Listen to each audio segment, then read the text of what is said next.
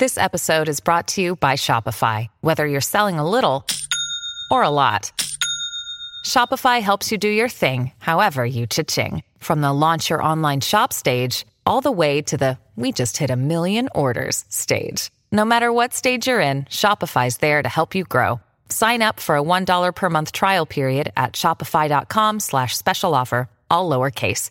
That's shopify.com slash special offer.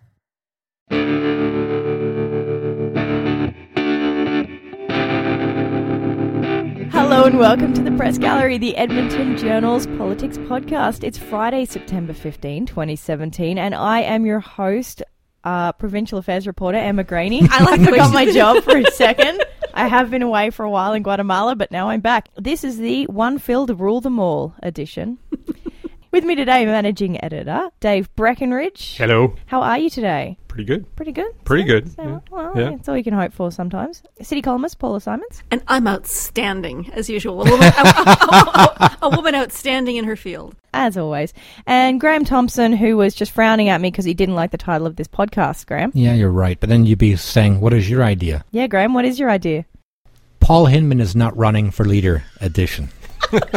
There's a news flash. yes, the biggest news out of Alberta politics in the last, what, three months, I'd say, probably, Graham? Oh, Anyway. years.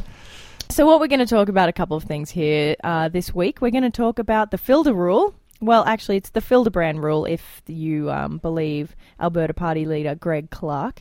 Of course, the Member Services Committee has passed a rule saying that MLAs cannot rent out their taxpayer funded apartments on Airbnb or through any third party. We're also going to talk about another way of ruling who's going to rule the UCP. There's been some developments there. Graham named one of the huge ones. And we're going to talk about something that was really, really far away. Ah, it was the cabinet meeting in Fort McMurray and why the NDP were up there this week. Let's start off uh, talking about the Filde rule, because that's what I'm calling it now. it's catchy. I like it. Thank you. I I think. like it. Well, you can thank Greg Clark. So yesterday was the Member Services Committee. Now the Member Services Committee, it oversees all things to do with um, money and MLAs, expenses, and all that kind of jazz. And they kind of had to, Graham. Don't you think they had to pass something here? Yeah, it was, it's kind of ridiculous in a sense having to pass a rule telling MLAs, thou shalt not rent out your government or the taxpayer funded apartment on Airbnb.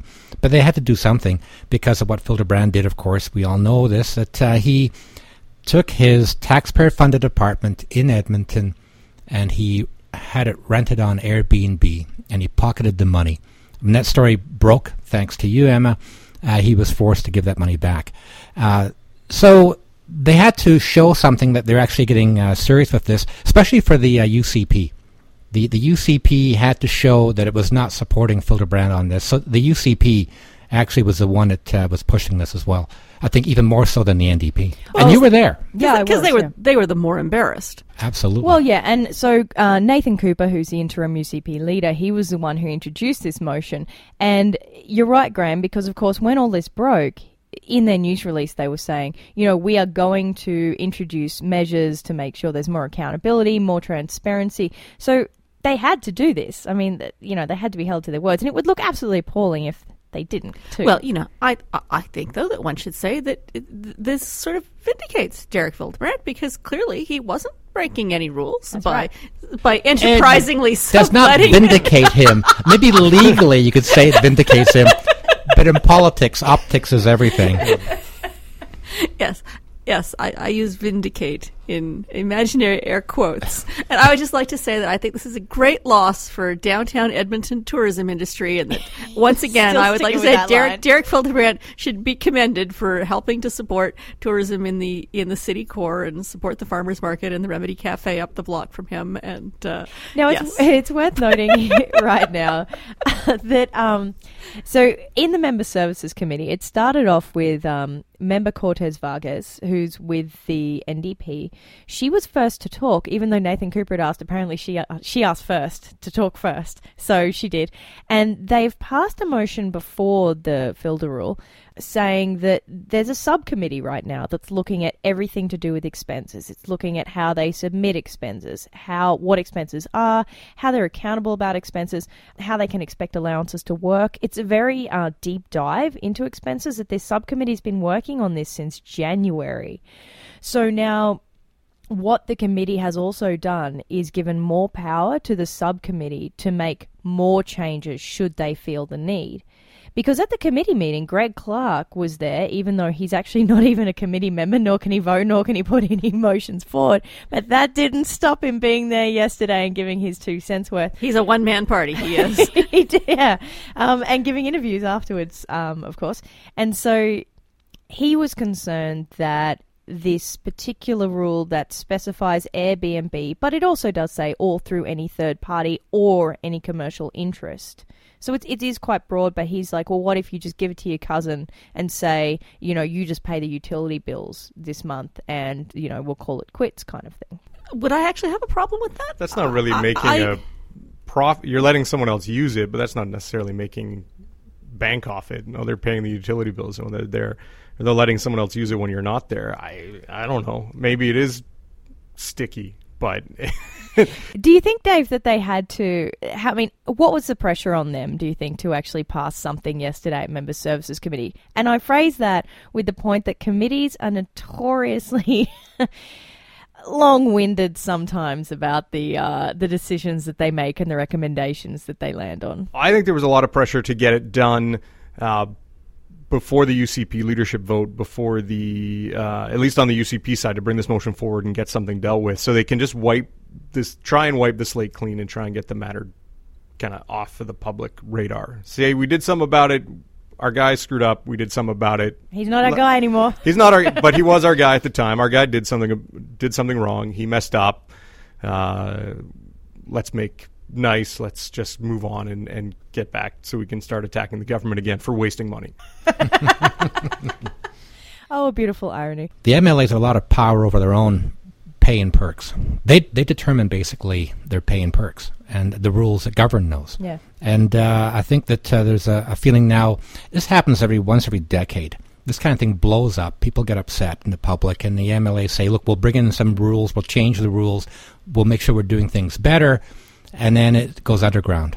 So give it till 2027. It'll be another story. But I, I do think that this is an unusual moment in Alberta political history because for the last 20 years, you know, you've had well, more than 20 years, but, you know, for the last decades, you've had one party in power. They seem to have an eternal hammerlock on power. And so they didn't have a lot of interest in making things more transparent. Now you have this really interesting moment where you've got an NDP government that is, you know, sort of wrapped itself in a flag of moral probity, and you've got a UCP opposition that has also wrapped itself in a flag of moral probity. Uh, and so, you know, you have this kind of conspiracy of self righteousness. And so I think that they're probably going to end up passing rules that future governments may rue. But at, at this point, there is a kind of a puritanism uh, about public spending at the legislature that I, I think you have this this really odd intersection of those two forces. And one other thing that Graham and I we've been discussing this, it's accommodation allowances, but that some MLAs use that in order to purchase a home or an apartment, and then they resell it. And this caused a huge kerfuffle in the ni- in the early nineties. Yep. Um, back when I had never even heard of Alberta because I was in primary school in Australia, and it caused quite a kerfuffle here. Gra- Graham and I thank you for that. You're Well, welcome. e- either you're very young or, or very stupid. Some would say both, Graham. Some would say both. Um, but this issue of buying a home and then reselling it for a profit. And I asked member Cortes Vargas about that yesterday, and she kind of said, Yeah, look, that's something. I mean, the idea is that you can't be, in essence, double dipping. You can't be making money off of the taxpayer.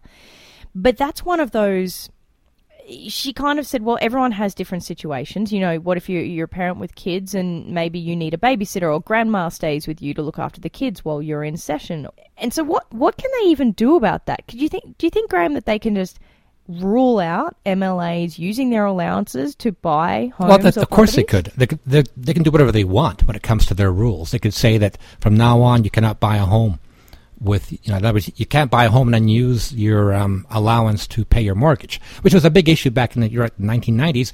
And it, the thing is, though, a big issue that nothing was really done about Yeah, it. yeah. Yeah. People can still do it.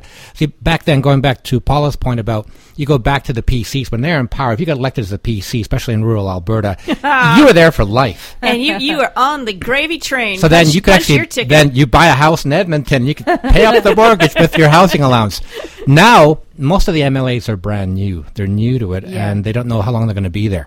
So I think it's not it's not as big an issue about people actually buying homes thinking they'll be here for the long the long term. But is it something they need to look at? I, I think uh, yes, I'd say ideally if you're going to say MLA should not be making money, they're double dipping off this, that yes, they should be looking at this because it's, it's another way of doing it. That you're you're buying a house or a condo, whatever, you're paying off the mortgage with um, your housing allowance, and when it comes time to sell it, you're making a profit off that. Not necessarily. You could be a one termer and housing prices Could could, go fall down. that four years and you'd lose money on the house. But I do see your point is that long term, especially if you serve eight, ten years, you can turn around and sell that house for a profit at the end of the day. And they, they do raise a good point about whether or not you're double dipping. Um, I, either way, at the end of the day, someone's making money off the taxpayer, whether it's a property manager or the MLA. Someone's Yeah. profiting off us setting up allowances Or for these hotel people. owners. Yeah. But you know, I mean, this is the reality. This is a giant province. This is a province larger than many European nations. And if you're going to have people who are going to be coming back and forth from far away to the city, um, y- I mean, you have to make some kind of reasonable accommodation for them. Yeah. You know, I mean, either that or you pay rural MLAs more than you pay urban MLAs, uh, city Edmonton, uh, city of Edmonton MLAs. That's not going to be a very popular Build a dorm for the MLAs. Use the old annex. They Yeah. can live in the old annex. Yeah, it just, I mean, there's plenty of room Actually, in that's the not a federal bad building. idea. Turn the annex into apartment building, apartment building for the uh, out of town MLA. Got a lovely view. They can just walk over. You know, it's a bit They're close to healthier. work. Very close to It'd be like work. a big clubhouse. It'd be like some sleep, like a frat house. Yeah. sleepaway camp for. Uh, and the annex is halfway between the federal building and the legislative building, so I mean, no problems there either. and it is a fantastic work of mid-century modernist architecture, the first curtain wall structure in Alberta. There's that, and I'm too. very keen to and save it it, is from as demolition. ugly as sin. Only, only uglier building is the um, the terrace building. Okay, the terrace building they can tear down. They can totally tear down the terrace building, which is also an interesting work of modernist architecture, but blocks my view of the river. So, Okay. I'm glad that this moved on into a discussion about architecture. Let's move to um, the next kind of ruling, which is who's going to be ruling the UCP. Now, entries call it have the closed. Two Towers edition. next. Entries have closed. Are we, can you see? Is that entries? Of, yeah, entries have closed. Yes. We know who's going to be running. although, Um, although they've paid, as I guess, they've paid the deposit, right? They haven't fully Yeah. paid the well, total. two of them have paid the total, ninety-five thousand. Uh, Kenney and Kenney. and Jean. The other two, I believe, have only paid only fifty-seven thousand five hundred. The other bit is Yeah, you can due find on that behind the October fifth. October 5th, Yeah. right? Yeah. So who have we got running? Well, Brian Jean, Jason Kenney, Doug Schweitzer, and Jeff Callaway. Well done, Graham. And who's not in the race? The last minute. There we go. This is a trivia question. End of the year trivia question. Paul Hinman. This has perplexed me. I can see why the other four are in the race. Um, Hinman, he's a former leader of the Wild Rose, but it was called the Wild Rose Alliance a decade ago, former Right. MLA, very right wing, very conservative. And he announces on the weekend he's in the race. I saw, I saw this on Twitter and I thought, wait, what? Exactly. What? He has a web page up. The- Where, where did this come from? Because he announces on the weekend, but he has until Tuesday at five o'clock to raise fifty-seven thousand five hundred dollars, oh, easy, easy. the minimum, to enter the race. he says, "I will now start fundraising on a Monday morning, basically." And he didn't do it. And he, he told uh, a reporter, Unsurprisingly, perhaps. well, he told a reporter, well, maybe I should have started my campaign earlier. Maybe. Understatement of the year. Um, yeah, I didn't. This this completely caught me off guard. I did not ex- didn't see that. Didn't expect it. But of course, the fact he wasn't in the race, he couldn't raise the money in two days is no big surprise. oh, now I don't know. I don't know Paul Heyman. I've never met the bloke. I'd never heard of him before in my life. Is this a big surprise that he was a going to run? Like, yes, Well, I mean, if he'd Why if did he, he- if he'd announced it six weeks ago, I would have been moderately surprised, not as surprised as I was. Although this- he- this even if you heard his name being whispered around, because very Yeah, often you hear anything. people's names Yeah. being talked about as possibilities to run. No, his name was never once mentioned by anybody that I talked to that he might even be interested in running. So you're saying, Graham, that if I want to raise fifty-seven and a half thousand dollars in two days, I'm probably not going to be able to do it. I didn't say you couldn't do it. oh, thanks, Graham. No, I mean Paul Hinman. I think, I mean his politics are, you know, on the right end of the spectrum. When he was an, an MLA, I think people generally thought he was a good MLA, a nice enough chap. Um, but he was the person who couldn't get the party over the finish line. I mean, the, the party ousted him for Danielle Smith. Uh, we know how that story ended. But you know, he he wasn't perceived as having the wattage to take the party to the next level mm. when he was the leader the last time. So he certainly wasn't going to be the person who was going to be the the the leader of the moment this time either. But He I helped guess make Ed Stelmach look charismatic. Well, well, the thing is, if he had run, he, he, he would have made Jason Kenney look moderate. Okay. No, but it's uh, you know I remember years ago uh, during one of the Tory leadership races, and, and a particular junior cabinet minister called me up to sound me out about what I thought about him running for the leadership. And I got off the phone and I thought, "Are you mad? What on earth would possess you to think that you could be premier?" And I, I said that to Graham, and Graham said, "No, no, you do not understand. They all think they could be premier." Yeah, that's very true. So Especially in the uh, the echo chamber that is their office. Yeah. right? People say, "Yeah, you can do it, boss. You betcha." Uh, I think the same thing with Bill, Paul Hinman. Maybe I don't know who'd be telling him he could have he has a chance of running, especially with two days left till the deadline. But what I find really fascinating about this isn't sort of who's out, but who's in. I mean, I wrote a column last week while Graham was away. I got to write a provincial affairs column. Uh, you know, two two polls that had come out that showed uh, Brian Jean far, far in the lead among regular garden variety Albertans, uh, but not amongst, I fear, for Brian Jean's sake, uh, card carrying voting members of the UCP. And I think it's going to be really interesting to see uh, how Jason Kenney, who is very keen on being leader, and his focus now is on being No, no, no, no, leader. no. He's doing it under a spirit of humble servitude. Sorry, Paul. Public service. That's Yeah. Hmm. right. Um, very keen to be leader. Um, the United Conservative Party. We'll see on October October twenty eighth just how united they are. So I suspect you don't think they're going to be very united. Well, I mean, any leadership race is going to look Right. adversarial. The question of, of a of a grown up political party uh, is okay. Once you have a fractious leadership race, can you then join? You know, close ranks and uh, go on with no hard feelings and everybody getting behind the new leader. Remains to be seen whether this little brand new baby political party can pull off that conjuring trick. Right, because of course this week we had a couple more endorsements. Well, yeah, we did and we didn't, didn't we? It was a bit of a. It's interesting that came out um, on Wednesday. It would have been Wednesday. We saw a news conference with Jason Kenney and some special guests, and I really did Graham's think it was putting that in air quotes. Everybody. Yeah, well, special, guest. right? Because I was talking to some colleagues, we thought, "Ooh, Harper! Oh my goodness, that'd be a big, big thing for Harper to come out. Stephen Harper to come out and endorse him."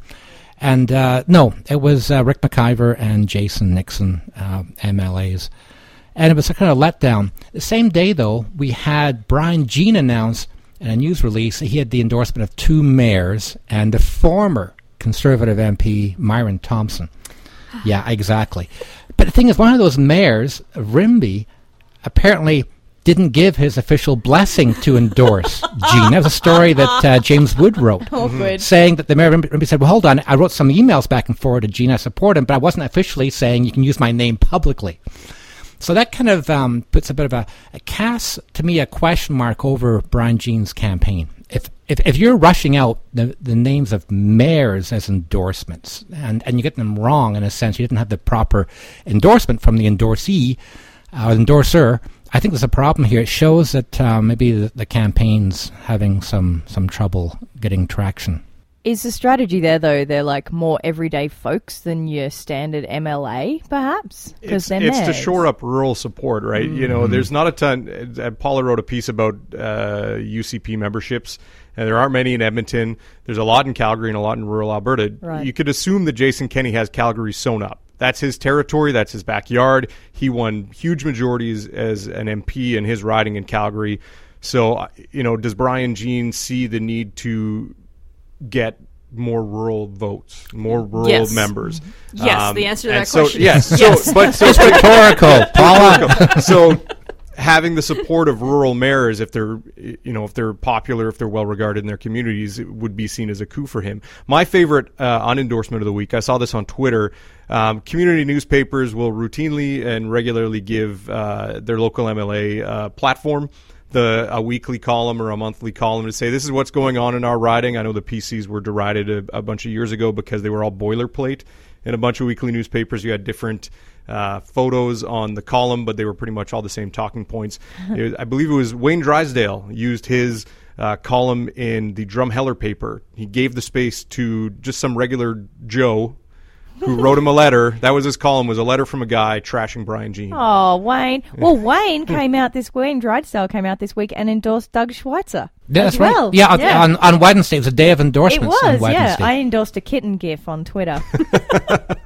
But that's interesting. I mean, Drysdale obviously comes from the uh, Pro- you know, fr- progressive. fr- progressive Yeah. conservatives. Yeah. I mean, I don't know that. I don't know that before this year I would have called Wayne Drysdale a progressive, uh, but he was a a very respected. Yeah. MLA um, knew his portfolio, actually answered and asked questions in que- both both when he was a cabinet minister before and as an opposition member. He's a very good parliamentarian. He's super chill. Uh, Yeah. So the fact that he endorsed, you know, Schweitzer, who is, let us face it, a no hoper in this race. Sorry, Mr. Schweitzer. Uh, but, but them's them's cold facts. I thought you didn't make predictions, Paula. I don't make predictions. uh, I, I just, just say did. truth. She says. Unless it's negative. That's right. I watched I watched Arrival last night, so now I believe I can see the future. and it's round Fantastic and round movie. and goes in circles. A good movie. I'm trying to think of who else has endorsed who. So we've got a lot of the Well, use. the thing about endorsements, though, I I think there's more for Brian Jean, but we've seen in the past endorsements really mean nothing. they don't, do they? We've seen leadership races where Jim Dinning got basically everybody Every endorsement and still lost. lost. Uh, and and where Gary Mar got Gary- every exactly. endorsement and still lost. See, and people like uh, Alison Redford got one endorsement from an MLA who actually didn't even win his nomination, and and she won. So endorsements only take you so far. It helps you get a few headlines, but doesn't actually help you. Very often, these guys aren't very good at getting the votes out and selling memberships. So there's no guarantee that an endorsement was actually going to help you at all. In fact, in Alberta, contrarian Yes. province that we are, sometimes a celebrity endorsement just makes people annoyed. And so basically, I'm not going to do yeah, just because just because Mr. Big Guy endorsed you. I'm not going to I'm not going to vote for you just because Mr. Big Guy said so. that is a great impression of It is. Alberta, Paula. well done. Get my F one fifty. I want to switch gears now. Speaking of F one fifty, ah, ah, because yeah. Anyway, um, I want to talk about the NDP government this week was in Fort McMurray for their first cabinet meeting in I think eight weeks. Does anyone know why they were in Fort McMurray? I think that announcement on was it Wednesday, Thursday. Uh, oil sands. Yeah, the announcement regarding an expansion of the oil sands, but a Japanese company. This is, I think, this, this is to me why they did it there because they knew the announcement was coming. It did not catch them off guard. they go up there and you wave the flag in Brian Jean's backyard, talk about the oil sands. In fact, the, you know they're, they're supporting the oil sands. You got Brian Jean this week. Speaking of Brian Jean getting a little bit desperate, he He went on this weird Twitter rant. he wanted well, he had that um, rally, you can call that with 25 people. Uh, he was talking about how the NDP, he says, is overtly trying to shut down the oil sands. Not just their policies are damaging, but actually they want to shut down the oil sands. That's going too far. Premier called it ridiculous statement. I agree with it. It is ridiculous. Um, but anyway, Premier was up there, two days of uh, cabinet meetings, and then they had this big announcement regarding the Japanese plant uh, company um, investing in the oil sands. That is, to me, why they were up there. And it's interesting because this is at the same time that in BC they had a, a, a big unannouncement this week of the uh, big LNG project, the one in Prince George. So you know it. Notley's press office was having great glee with pictures. Here's Rachel Notley. Look at Rachel Notley, Queen of the Oil Sands. Here she is, standing next to some giant pieces of equipment and pipes. Um, and cutting a ribbon, like literally cutting a ribbon with these other Japanese investors.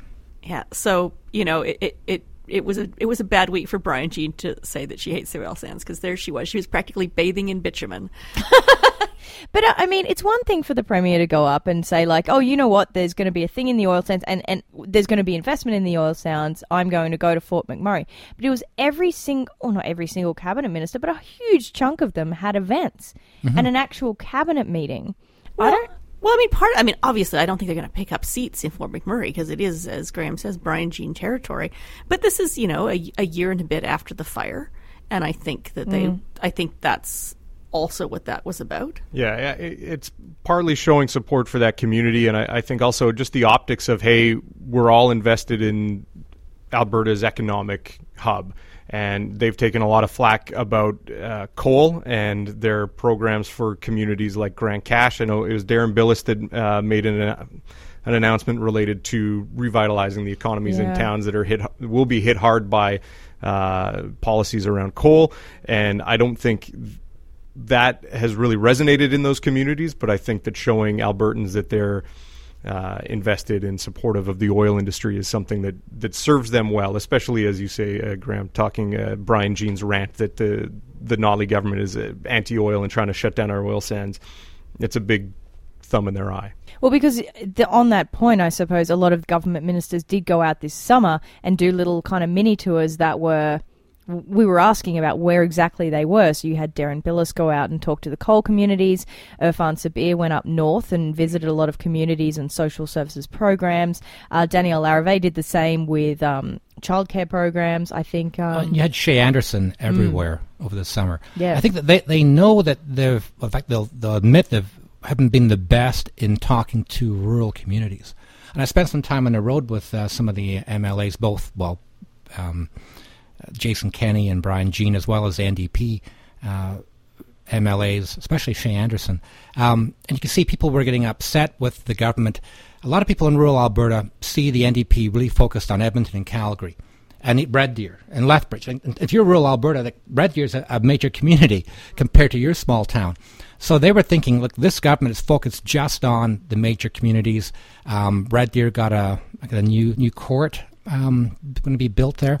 So people are upset, thinking money is all going to these major centres. So the NDP knows it has a problem uh, with the perception, if nothing else, because the NDP federally and provincially, the governments are spending more in infrastructure in rural areas, but the the point isn't getting across to a lot of people. So the government's doing more to try and reach out to rural communities. And now, of course, with the big fires in Waterton and the municipal district of Pincher Creek, that's going to be an area that's going to require some government investment too. I don't know how that's going to shake down because a lot of the damage is within the national park, but you know that's going to be. I don't know that the Waterton fire got as much attention in Edmonton as maybe it deserved. I mean, it wasn't as big as the Fort McMurray wildfire, but that was that was pretty frightening to have a fire that came right into the national park. Yeah. Um, you know, burning down buildings right in the town site. So that's going to need to be a focus for this government as well in in the coming weeks and months. All right, let's move on to our regular segment, Good Stuff from the Gallery, in which we recommend things you should read or watch or listen to uh, that we've seen because we thought they were great and you might like them too. Or maybe not, but you might. So, Dave, Breck, what do you got for us, mate? Well, uh, considering the municipal election in Edmonton is going to be pretty sleepy, uh, if you want to get some municipal election excitement, you could do far worse than uh, reading some of the stuff in the Calgary Herald around the arena fight. You know, for Edmonton readers who also haven't enough haven't had enough uh, arena talk in their lives. Uh, the municipal campaign got really interesting there this week. You had uh, last Monday or this past Monday. The week has just kind of bled into itself. You had. Uh, incumbent mayor Naheed Nenshi, he held he released this video that that talked about this grand plan for a neighborhood called Victoria Park, which, if you know Calgary, uh, borders the Stampede grounds. Um, and part of this big centerpiece for this whole district um, was a new arena, and talks on the arena had gone to ground uh, in July, and we hadn't heard anything about the arena uh, until this week. And then I get the sense that the Flames didn't like his video too much and the fact that they hadn't talked about it because on Tuesday uh, you had Flames president Ken King and NHL commissioner Gary Bettman who was in the town for an event. popular man in Canada. Yeah, uh, come out and do a do a presser basically saying no, we're, we're not looking for a new arena anymore. It didn't didn't work out, and so there's going to be a lot of heated talk around the arena during the municipal election campaign. I've been fast. Don Braid has written some great columns on it. Um, Eric Francis has written on it, uh, both in the in the Herald and in the Calgary Sun. You've had Rick Bell write some columns on it. Just this kind of fight, this stare down fight, a uh, bit of a proxy war uh, between uh, Nenshi and his strongest contender, Bill Smith, but uh, the Flames kind of being a proxy for Bill Smith. I get the sense they're not officially, but I, I get the sense that uh, they're, you know, that he's the Bill Smith is happy, not our Bill Smith. Uh, former Yes, PC yes, just, just, executive. just so we're clear, yeah, the former president of the PC party and not the former mayor of Edmonton. Yeah, Bill Smith is running against uh, Nenshi, and um, I get the sense that he's uh, perfectly happy to see uh, uh, Nenshi kind of taken aback by a fight with the Flames. Oh, Calgary. Bless its soul. Yes. Uh, Paula, what do you have for us? I also have a piece inspired by municipal politics, the uh, mayoral race in St. John's, Newfoundland. Woo! Uh, I love Newfoundland. where one of the contestants uh, is Australian. Uh, his name is My Finn. people! He's an Australian cattle dog. Um, he's running for mayor, and our pal Tristan Hopper has a great piece in the National Post called "Why Finn Can't Win," an analysis of why animals cannot run for office in various Canadian elections, uh, which he writes with a completely straight face. Um, it also gets my award for the best photo caption, perhaps of all time, because at one point he's talking about how a crawfish tried to run for the U.S. presidency, I think it was, and and the illustration is a picture of a crawfish with the caption, you know, pictured a less ambitious crawfish. so I highly recommend Why Finn Can't Win. Okay, I've got uh, two pieces, but one of them is called The Doctor Who Took on Death. It is a piece in Maclean's magazine, and it is freaking amazing. Um, it's a story about uh, Dr. Sandy Buchman. So he he was a palliative care doctor, and he also is um, helping with euthanasia, and it's his story, and it is so heartbreaking. It actually made me cry, and I'm dead inside. So I was actually on the plane on my way to Guatemala reading that and sobbing in my seat. It is an incredibly incredibly powerful read. Uh, the other one is from the Atlantic, and it is called "The Gentleman from Arizona," and it's about a Republican called Jeff Flake.